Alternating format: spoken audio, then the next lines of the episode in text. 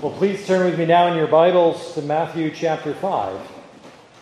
We're going to return this morning briefly to look at Matthew chapter 5, verses 38 through 48. It's the very end of the chapter here, in the middle of Jesus' Sermon on the Mount. Matthew chapter 5, verses 38 through 48. This will provide a little context for us before we go to our Psalm of the Month, which is Psalm 55. So in a moment, we'll look at Psalm 55, but first, let's read together from Matthew chapter 5, verses 38 through 48. Hear now the word of the Lord. You have heard that it was said, an eye for an eye and a tooth for a tooth. But I tell you, do not resist an evil person. But whoever slaps you on your right cheek, turn the other to him also. If anyone wants to sue you and take away your tunic, let him have your cloak also. And whoever compels you to go 1 mile, go with him 2. Give to him who asks you, and from him who wants to borrow from you, do not turn away. You have heard that it was said, you shall love your neighbor and hate your enemy. But I say to you, love your enemies. Bless those who curse you. Do good to those who hate you, and pray for those who spitefully use you and persecute you, that you may be sons of your Father in heaven, for he makes his sun rise on the evil and on the good, and sends rain on the just and on the unjust. For if you love those who love you, what reward have you? Do not even the tax collectors do the same? And if you greet your brethren only, what do you do more than others? Do not even the tax collectors do so? Therefore you shall be perfect, just as your heavenly Father is perfect. Amen. Jesus holds up for us the impossible standard of the law.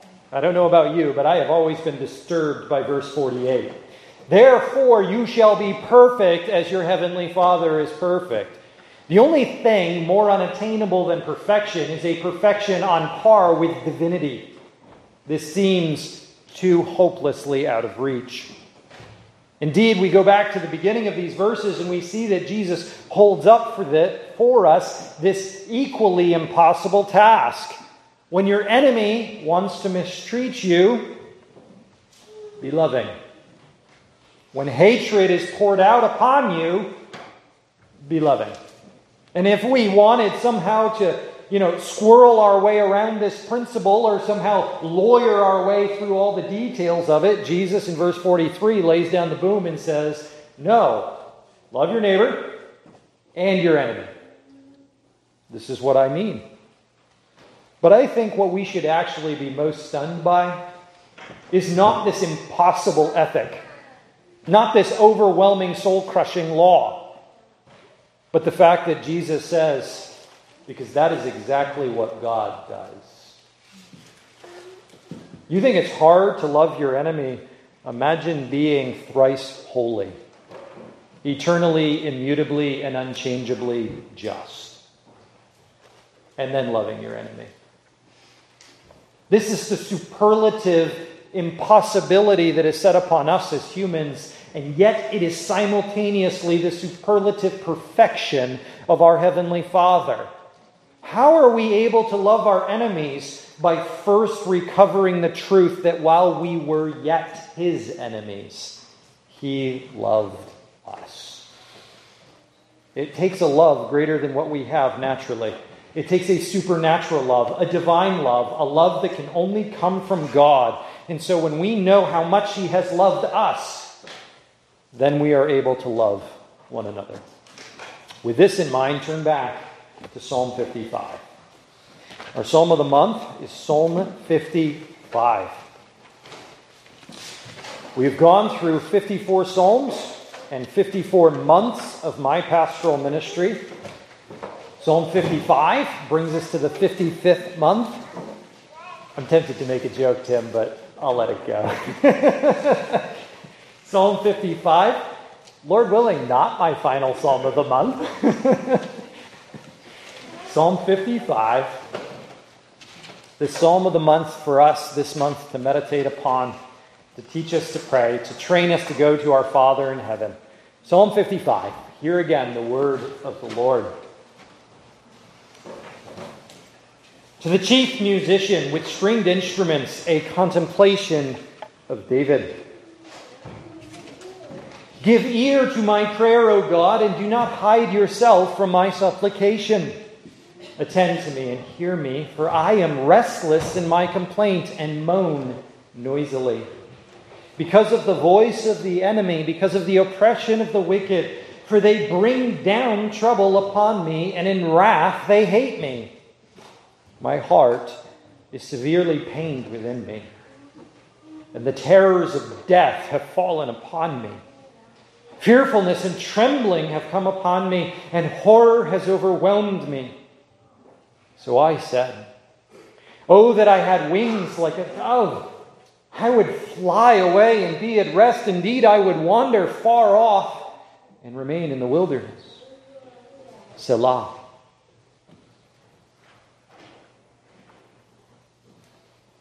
I would hasten my escape from the windy storm and tempest.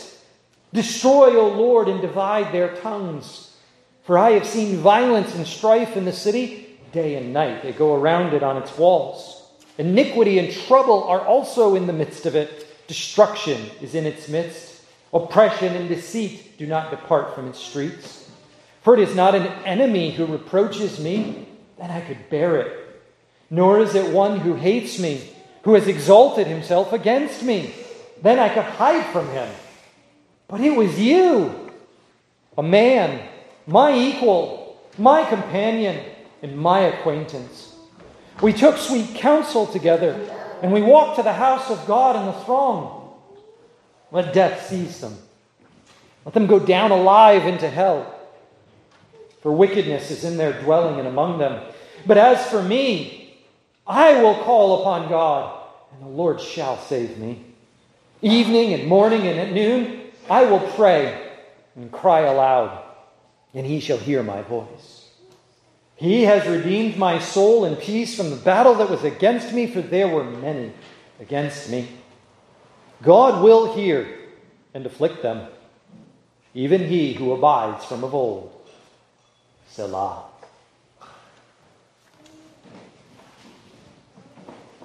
Because they do not change, therefore they do not fear God.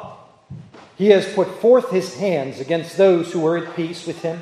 He has broken his covenant. The words of his mouth were smoother than butter, but war was in his heart. His words were softer than oil. They were drawn swords. Cast your burden on the Lord, and he shall sustain you. He shall never permit the righteous to be moved. But you, O God, shall bring them down to the pit of destruction. Bloodthirsty and deceitful men shall not live out half their days. But I will trust you. Amen and amen.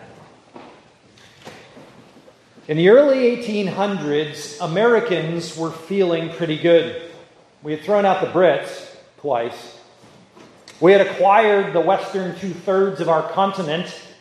We were expanding rapidly into it. We were leading the charge in industrialization and urbanization.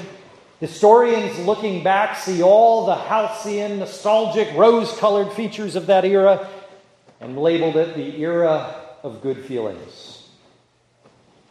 I wonder if future historians will look back at these few years we've gone through and call them the era of bad feelings. I mean, look around. Our days are not all that different than the era of good feelings in terms of enjoying remarkable prosperity, peace, and well-being. And yet, the hallmark of our society today is not optimism. The watchword is not hope. As Tim prayed, we have been through a tough week. We're living in a tough world. I doubt there is anyone in these pews Certainly not those of you who I know your story and I know what you've been through this week. Who's not coming in here with the weight of the world on their shoulders. I mean, do we not see the urgency of the Ukraine and the awful chaos of war? Do we not feel the agony of our denomination and our congregation? Do we not see the grief of our marriages, of our children, and of our parents? Do we not feel the frailty of the diseases in our bodies, the nearness of our death? And those who weep and those who mourn. Friends, we could go around the room, even as Tim did in his prayer, and we can tap a finger on nearly every household that makes up this congregation and say, here is a sin, here is a sorrow. And yet, my friends, Psalm 55 was written for you. You see, Psalm 55 has good news. The good news that you so seldom find on the social media platforms of this world. The good news that you so seldom find in the TV, in the internet, in the cell phone. In fact, I challenge you, you have to get rid of the electronic medium to find the good news more often than not. Dear friends, there is good news from this pulpit, good news from this psalm. It is this: God's grace is greater than the world's sin. And boy, do we need that, don't we? Boy, do our hearts need that. Because you know what? In an hour, you're going to leave the building and you're going to forget. And this tsunami of sin and sorrow is going to rush over your soul, and all of a sudden, you're going to forget. God's grace is greater than the world's sin. And so Psalm 55 is given to us as a memorial, as a tool to train us to pray, that we might become people who know, who believe, and who practice that truth, that God's grace is greater than the world's sin. And so Psalm 55 would teach us to talk to God, to teach us to pray when times are tough. Let's look at this psalm together. Notice in verses 1 and 2, David introduces us to the fact that he prays. David praise, verses 1 and 2. Give ear to my prayer, O God. This psalm, which is given to the chief musician in the subtitle, that the musician should lead the assembly of the Lord in worship.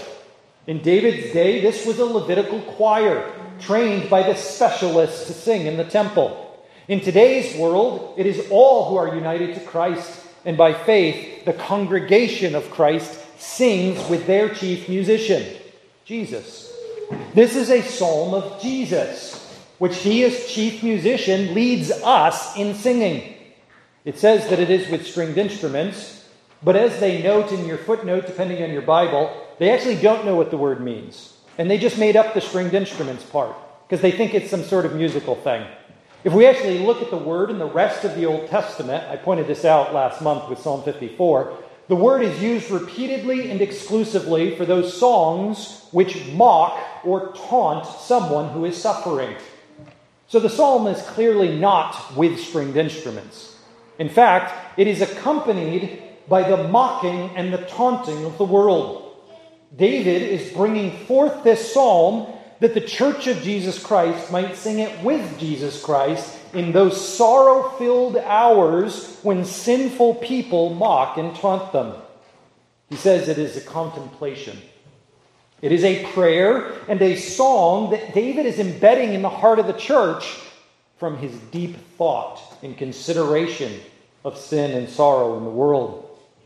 But not only does he call it this prayer, but notice in verses 1 and 2, he calls it a supplication, he calls it a complaint, and he calls it a noisy moan. You see, we more often than not like our prayers polite. We like them clean and well-ordered. I celebrate the fact, just actually a few minutes ago, I was celebrating the fact that one of my ruling elders is a well-ordered engineer who structures his prayer, have you ever noticed that? With great carefulness and thoughtfulness. I'm on the other end of the spectrum. If you ever listen to my pastoral prayers when I'm leading, I'm like praying for this over here, and then I'm over here, and then I'm over here. You know, there's just random. But tonight, we'll gather together at 6 p.m. on Zoom, and we'll follow an order. And we'll follow a pattern. There is a proper place for us to pray in a disciplined, structured way. But David says that's not the kind of prayer I'm talking about. Not this time. No, Psalm 55 is that desperate, angst-filled prayer that comes leaping from the soul like a visceral scream. He says, this is my supplication. His pleading, his begging. He's not simply saying, you know, Lord, this would be nice. You know that little pious refrain we like to tack onto our prayers? If it be your will. David's not tacking that one on. David is desperate. David is begging, he is pleading, he is supplicating, Lord, hear me and do not hide from me.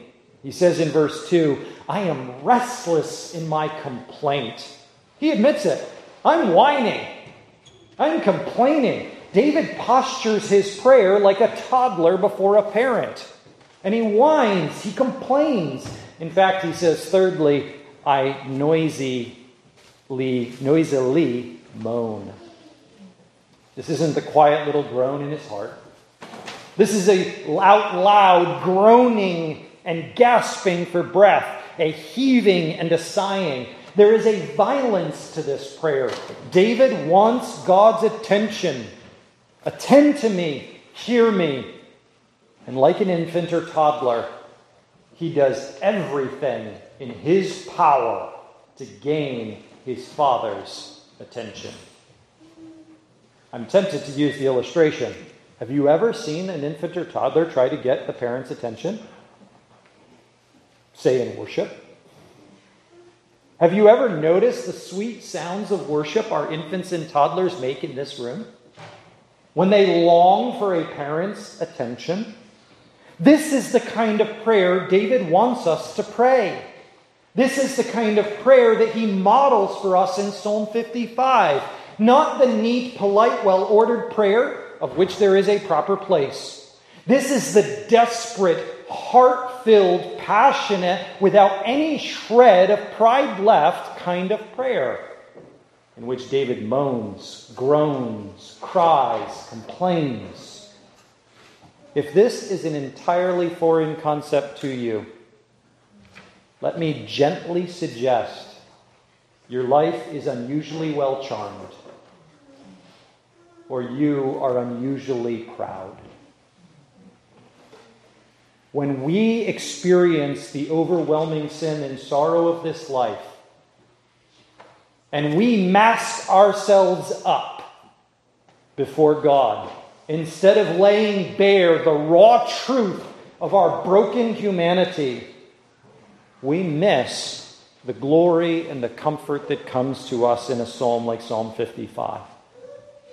Let me make this point powerfully. Jesus himself lay face down in the grass of Gethsemane, sweating drops of blood and screaming, "Take this cup from me." He knew the intensity of Psalm 55. He trained his heart to pray, but Father, not my will, your will be done. In a wrestling match greater than Jacob at Peniel, Jesus was in the garden wrestling with himself, complaining, moaning, crying out, begging for God. Indeed, when he hung on the cross, he cried out, my God, why are you forsaken me?"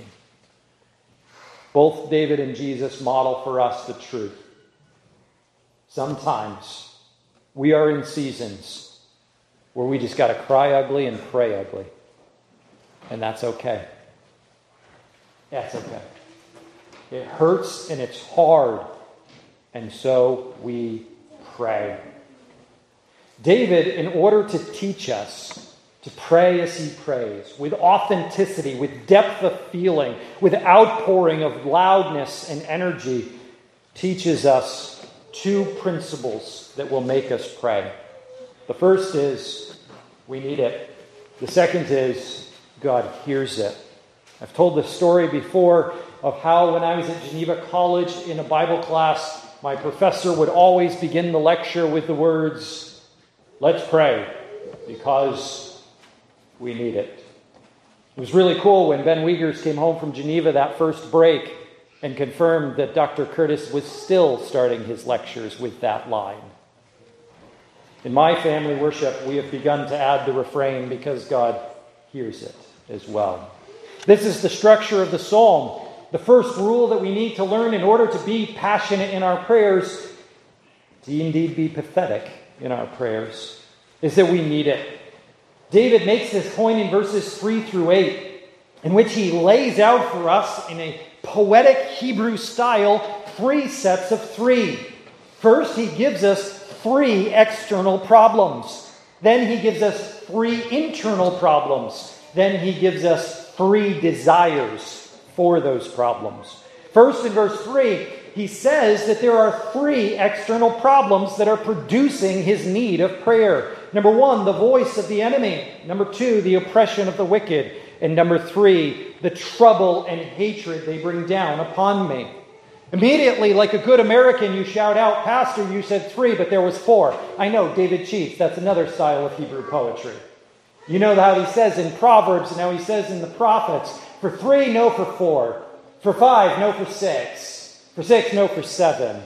David follows this same Hebrew pattern. In verse 3, he gives 3, no, it's really 4 reasons why he is praying. The enemy's voice, the wicked's oppression, the hate-filled trouble that they bring down upon him. David says he is surrounded by problems externally. But then in verses 4 and 5, he speaks of 3 internal problems. His heart is severely pained. Terrors of death have come upon him. And then lastly, again, number 3 or 4, however you want to count it, fearfulness and trembling and horror have come upon him and overwhelmed him. David says, "Inasmuch as I have enemies and wicked ones all around me, hating me, bearing down upon me, so within me I am insufficient for the task." The enemies around him convince him that he is internally insufficient. His heart is pained, the terrors of death fall upon him. He is overwhelmed with fear, trembling, and horror. Out of curiosity, does anyone recognize this poet anymore? Because this is the same guy that stared Goliath face to face and knocked him dead with a rock. David is not a wimp. David is not a coward. And yet David is terrified at the perilous threat that is about him. He is simply overwhelmed by the sin and the sorrow. And so he expresses 3 wishes. "Oh, that I had the wings of a dove." He wishes he was no longer human. He wishes that he had a power that belongs to birds, that he could escape. How many of you have sat around in a season of your life and thought, I wish I was a pigeon? I mean, David doesn't pick the soaring majesty of an eagle. That would be exciting.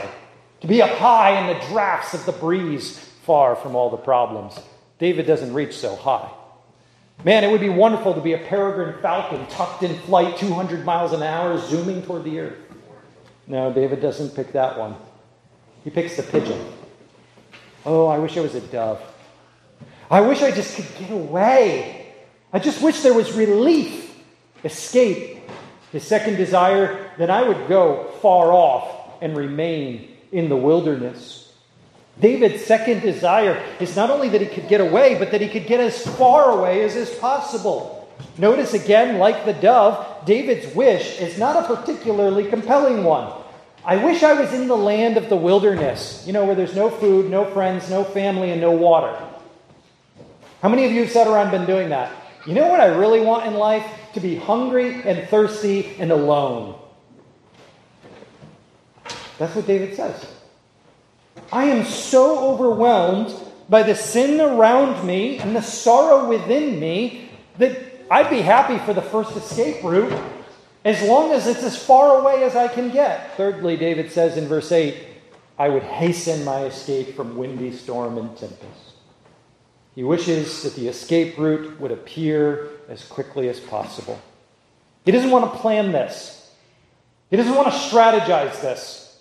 He doesn't want to wrestle through this. He just wants out, and he wants out now. How many of you can relate to this? The sins around me are too many. The sorrows within me are too great. I'm done. Let me out. Friends, have you ever prayed, I'm done, let me out? Have you? Have you ever felt that depth of darkness in your heart, that level of despair, that sense of hopelessness and helplessness? I have. And it's not a bad place to be. Because we find prayer. Because we find we're not alone. Because what happened to Israel when they went off into the wilderness? God was there and He was with them. My friends, when the sins of this world seem too many and the sorrows of your heart seem too great, it's okay to say, I am not enough. You're not. And you're not meant to be. When we come to the emptiness, this hole, this husk of humanity that we once were, hollowed out by all we have suffered and all we have endured, and at last we sit down and say, I'm at the end of my rope. We find that rope wasn't what we needed. It was Jesus. Beloved, this is how we become prayers. Passionate, pathetic, energetic prayers. We empty ourselves out under the weight of the sin and misery of this world. We recognize the reality of the world we are in, and we go running to our Heavenly Father. David, to hasten this point, to deepen this point, gives two examples of how overwhelming the sin and sorrow of his life was. First, in verses 9 through 11, he notes that he lives in the midst of an extraordinarily sinful city. He says that he has seen violence and strife in the city. Not only has he seen violence and strife in the city, but he sees it day and night. It is an endless and relentless presence. Violence and strife are omnipresent in the city. What is more, he says that they go around on the walls. That is, violence and strife walk around the walls of the city. By this, he means the military presence.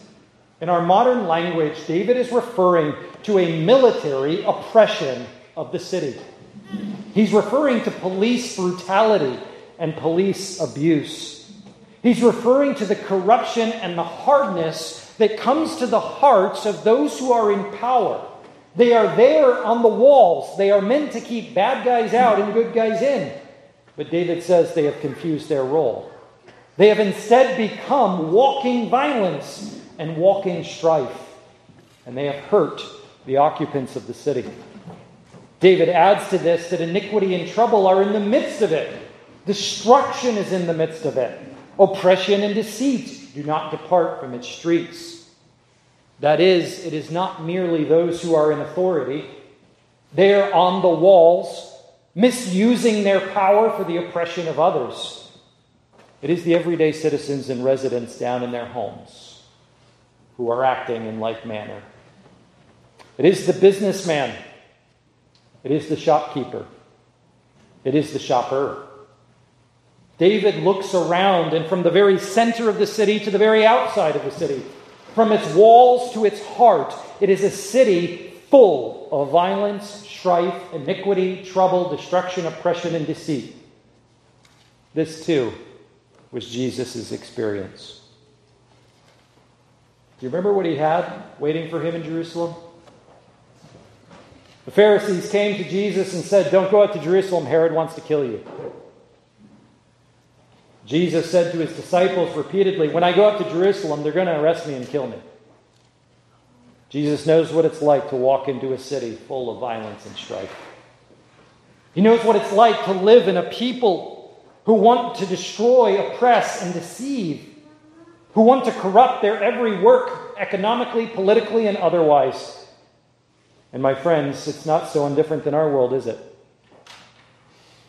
It's not so indifferent than our experience in America or what we see in the news. We live in a world torn apart by oppression, deceit, violence, and strife.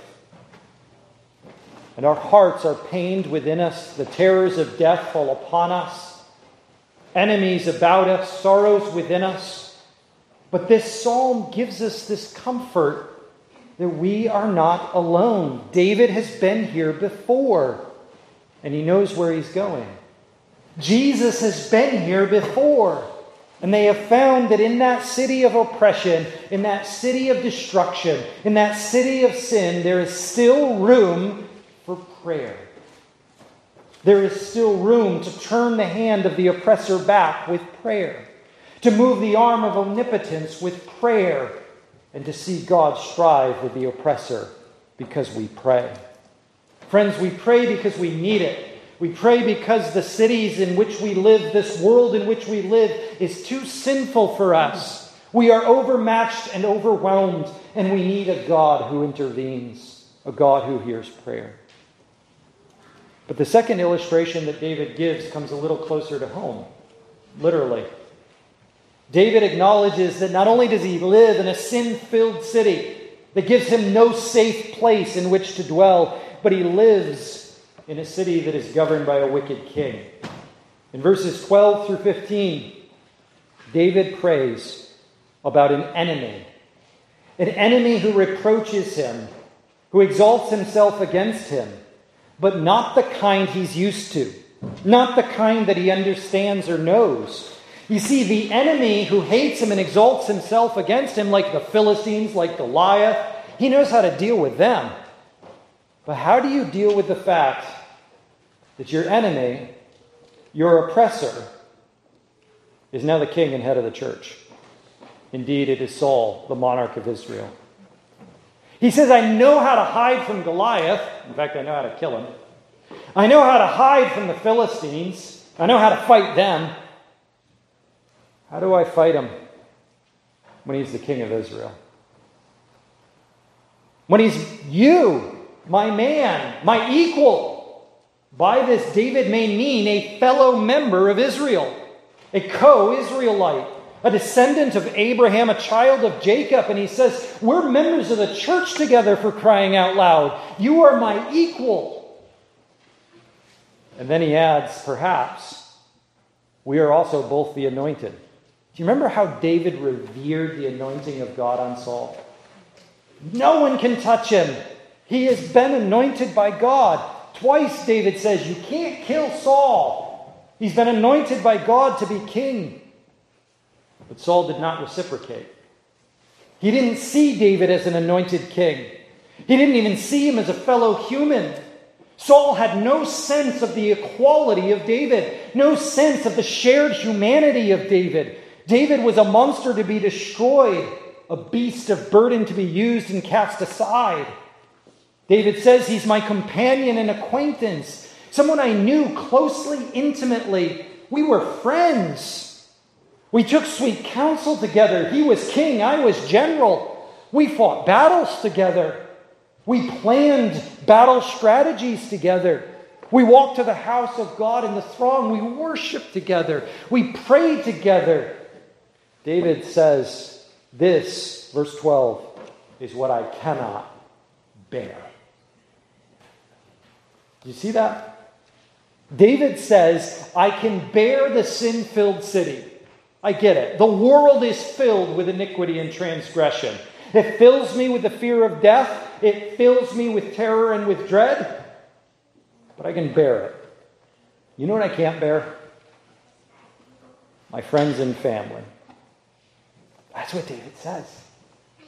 Those who are closest, who have hurt him.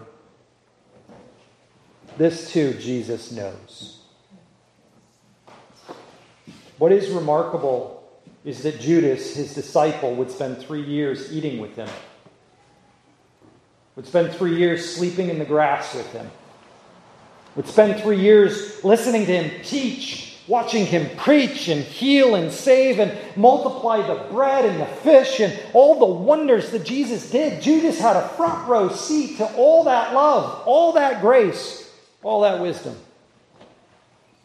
But even more remarkable than that is that when Jesus chose him, in Mark's gospel it says that Jesus wanted Judas with him.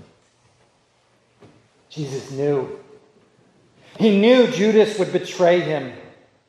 He knew that the unbearable sorrow would be the abandonment of his 11 disciples and the betrayal of the 12th. That he would be naked and alone in this world, suffering all the sorrows that sinful humans could hurl at him. And yet Jesus wanted them with him. Such love, such grace. It's extraordinary. This is what teaches us to pray. We find unbearable this abandonment and this betrayal, rightly so. But we have one to whom we can go who understands the intensity of that agony, the depth of that sorrow, the greatness of that grief. Beloved, this is why we pray. We need it. Oh, how we need it. We are no match for the sin around us, the sorrow within us. We need a God. David prays, notice in verses 9 and 15, he prays prayers we're uncomfortable with. He says, destroy them, divide their tongues. This he prays of the sin-filled city. He prays for the destruction of the sinful city, that it would have its tongues divided. This reference takes us back to the Tower of Babel, in which David is referencing God's intervention to divide the people in their language so that they could not unite together in their wickedness. He says, this is a city like Babel, given entirely over to its depravity, resolved to work unrighteousness and wickedness in all its ends. So, Lord, divide their tongues, break up their unholy alliance, ruin their power. This is the dream of the Western nations regarding Russia right now. That by economic sanctions, we would divide their power. We would erode the strength of its military. This is what David prays God would do. How do we answer the extraordinary wickedness and violence that is not simply far off in Europe, but right here in these blood-strewn streets of America? How do we answer the violence and the strife that marks so many of our homes, so many of our own hearts? We pray, Lord, remove the power that oppresses. Lord, divide us from the unholy alliances. Still again, David prays in verse 15, let death seize them. Let death drag them down alive to hell. Boy, we don't like praying this, do we? We like the nice prayers. We like the polite prayers. These curses and these imprecations, they are hard even for the hurting heart to pray. David, in a word, in verse 15, is praying, Lord, they have given hell a home here on earth. Give them a home in hell soon. If they will unleash evil here, then, O Lord, unleash justice there. There are, my friends, a few comforts that we should take from this. One, we have a God of justice, a God who does what is right and good, who eradicates wickedness from all dwellings, who will purify and sanctify this world. The sinful city will indeed be once more the New Jerusalem, dressed in righteousness and holiness. The sinful rulers and authorities of this age will come crashing down, and one day there shall be one King supreme, even Jesus Christ. And so we pray. We pray because our God is great enough in His grace to bring an end to sin-filled cities and sinful kings. He is able to bring justice to the most unjust situations. There is another comfort we can take from this. David never lifted his hand against Saul. He guarded his life jealously. And when Saul at last was seized by death and dragged down into the grave, For that is the meaning of the Hebrew here. David mourned him. David wept for him. And David wrote a song for him. Let me remind you, Saul hunted him like an animal. Saul sought to kill him while David sang to him. Saul gave him his daughter as a way to trap him so that he could be slaughtered by Philistines. At every turn, Saul was an awful, sin-filled oppressor. And to his dying day, David mourned him. How could David remain so compassionate and loving toward his enemy Saul? Because he prayed stuff like this. Because he handed the issue to God and said, "You deal with it." He delivered himself out of the sorrow within, the sin without, by praying and casting his cares upon God. This is where David now turns. And in verse 16 says, "I will call upon God." You see, my friends, David has learned to pray because he has learned that he is hopeless and helpless to do otherwise. The intensity of this world's sin and sorrow, the intensity of his own inward grief is too great for him. And so in despair, he goes to prayer.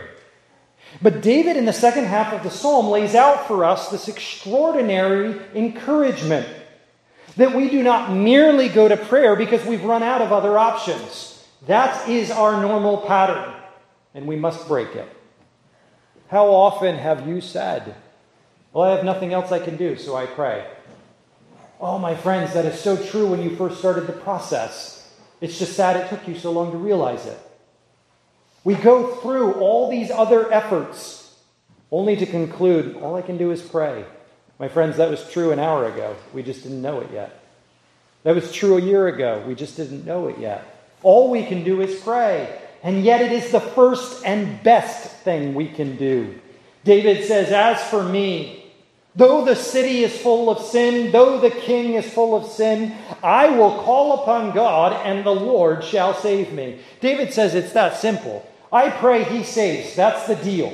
That's our relationship. Here is the David divine covenant. I'm going to pray, he's going to save. That's how we're going to do this.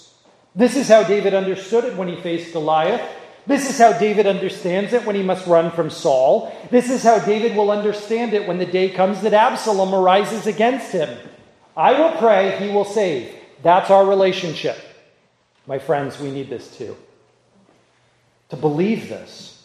But he doesn't just pray once and he's done with it. He says, "Evening, morning, and at noon, I shall pray and cry aloud, and he shall hear my voice." David will not simply pray. He will pray persistently. I will pray evening, morning, and noon. This is the Hebrew cycle for a day. I'm going to pray all day long. I'm going to pray incessantly. I'm going to pray, as Paul says, without ceasing. David not only prays, he prays with persistence and with passion. Notice in verse 17, he says, "I will cry aloud and he will hear my voice." David says, I'm not going to just pray in my mind. I'm not just going to pray with my internal thoughts. It's a good way to pray. But when David is desperate and dire, he says, I'm going to pray with volume and intensity. I'm going to cry aloud and make sure that the highest heaven hears me. This is sweet prayer, my friends, that we should pray with such passion and know our need for God. David says, "It is because he has redeemed my soul from battle. He will hear, he will afflict, he abides from of old." Knowing who God is and knowing God's history, David finds himself inspired to pray, excited to pray. Do you see, friends, that first, when we see the emptiness of our strength, we are moved to pray. But secondly, when we see the fullness of God's strength, we are moved to pray. We pray not only because we need it and we are so dreadfully insufficient. We pray also because he hears it and is able to answer. He redeems us in peace in the middle of battle, though there are many against us. He afflicts our enemies and abides from of old. This is the ancient, immutable truth of God. He hears prayer and he answers prayer. This is why we pray. But then, my friends, David notes, notice the Selah breaks up right in the middle of his refrain here, that they do not change, therefore they do not fear God, and so they break their covenant of peace. Saul's words were smooth as butter and softer than oil. Saul said to David, "Good job, my warrior. Thank you for defeating my enemies." Saul said to David, "Come, be my son-in-law, marry my daughter." But all the while he was hurling spears at him, literally, not figuratively.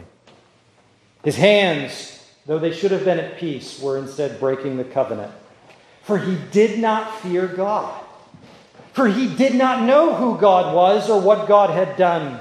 Saul was not a man of prayer. He was a man of war and of striving, a man to draw swords and to pierce his closest friends, to even curse publicly his firstborn son Jonathan when Jonathan befriended David.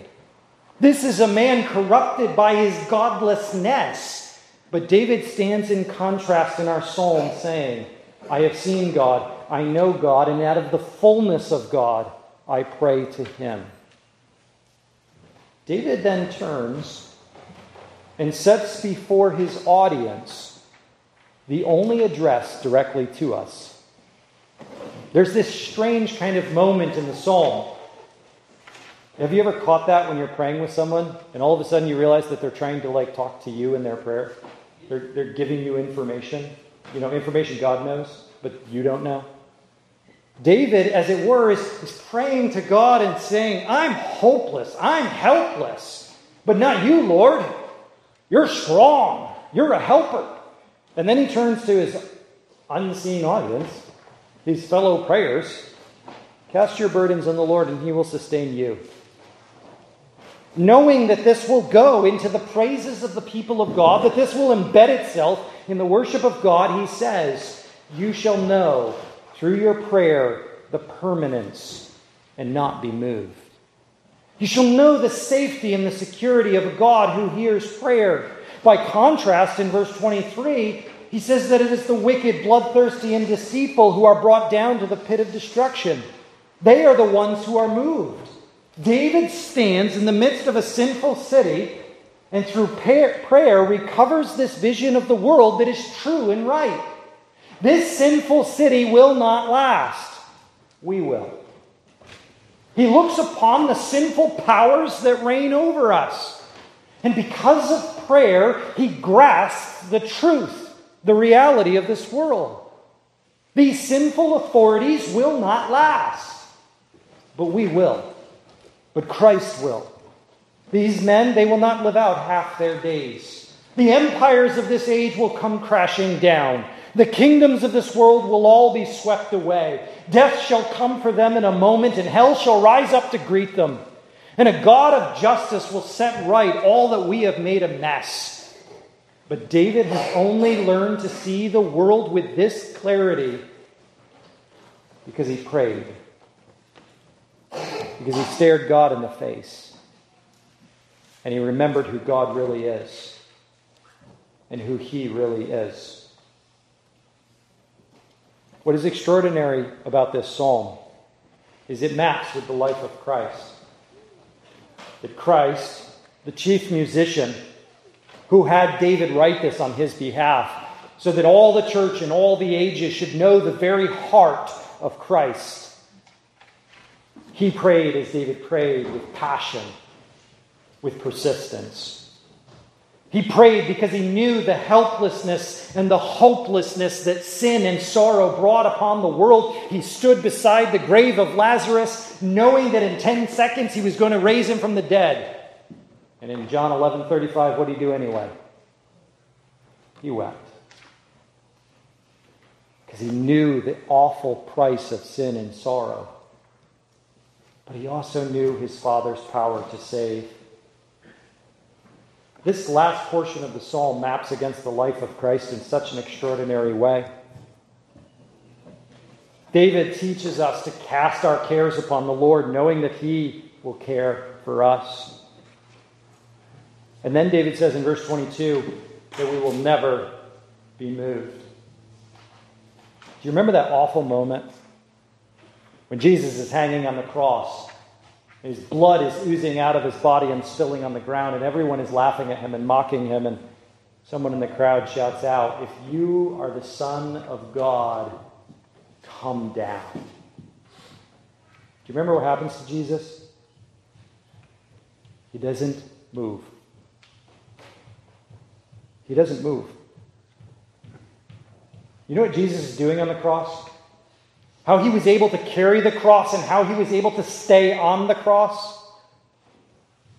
Because he was praying Psalm 22, my God, why have you forsaken me? Because he was praying Psalm 31, into your hands I commit my spirit. Because he was praying. He was attending to God and not simply to the world, which is too great for us. He is attending to God and not simply himself, which is too insufficient for this world. My friends, these are the truths with which we must deal. That we are insufficient for the sorrows and sins of this world, and the sins and sorrows of this world are too great for us, but not for our God. That's the good news. Our God's grace is greater than the world's sin. This is our hope. This is our song.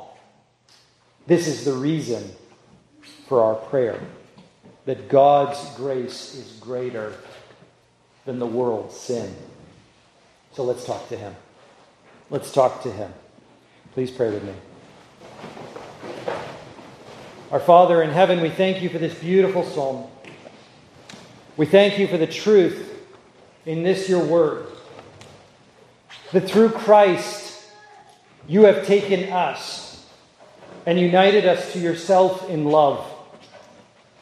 That in Christ you have poured out into this world a grace and a love that is transforming us and the world. Father, forgive us that we are so quickly afraid and so completely filled with fear. And Father, let us through this psalm and through our prayers recover a hope, a strength, and a courage to persist, to believe that we can trust in you. Oh, Father, awaken our faith that we might pray. And as we pray, awaken our faith. For this we ask in Jesus' name. Amen.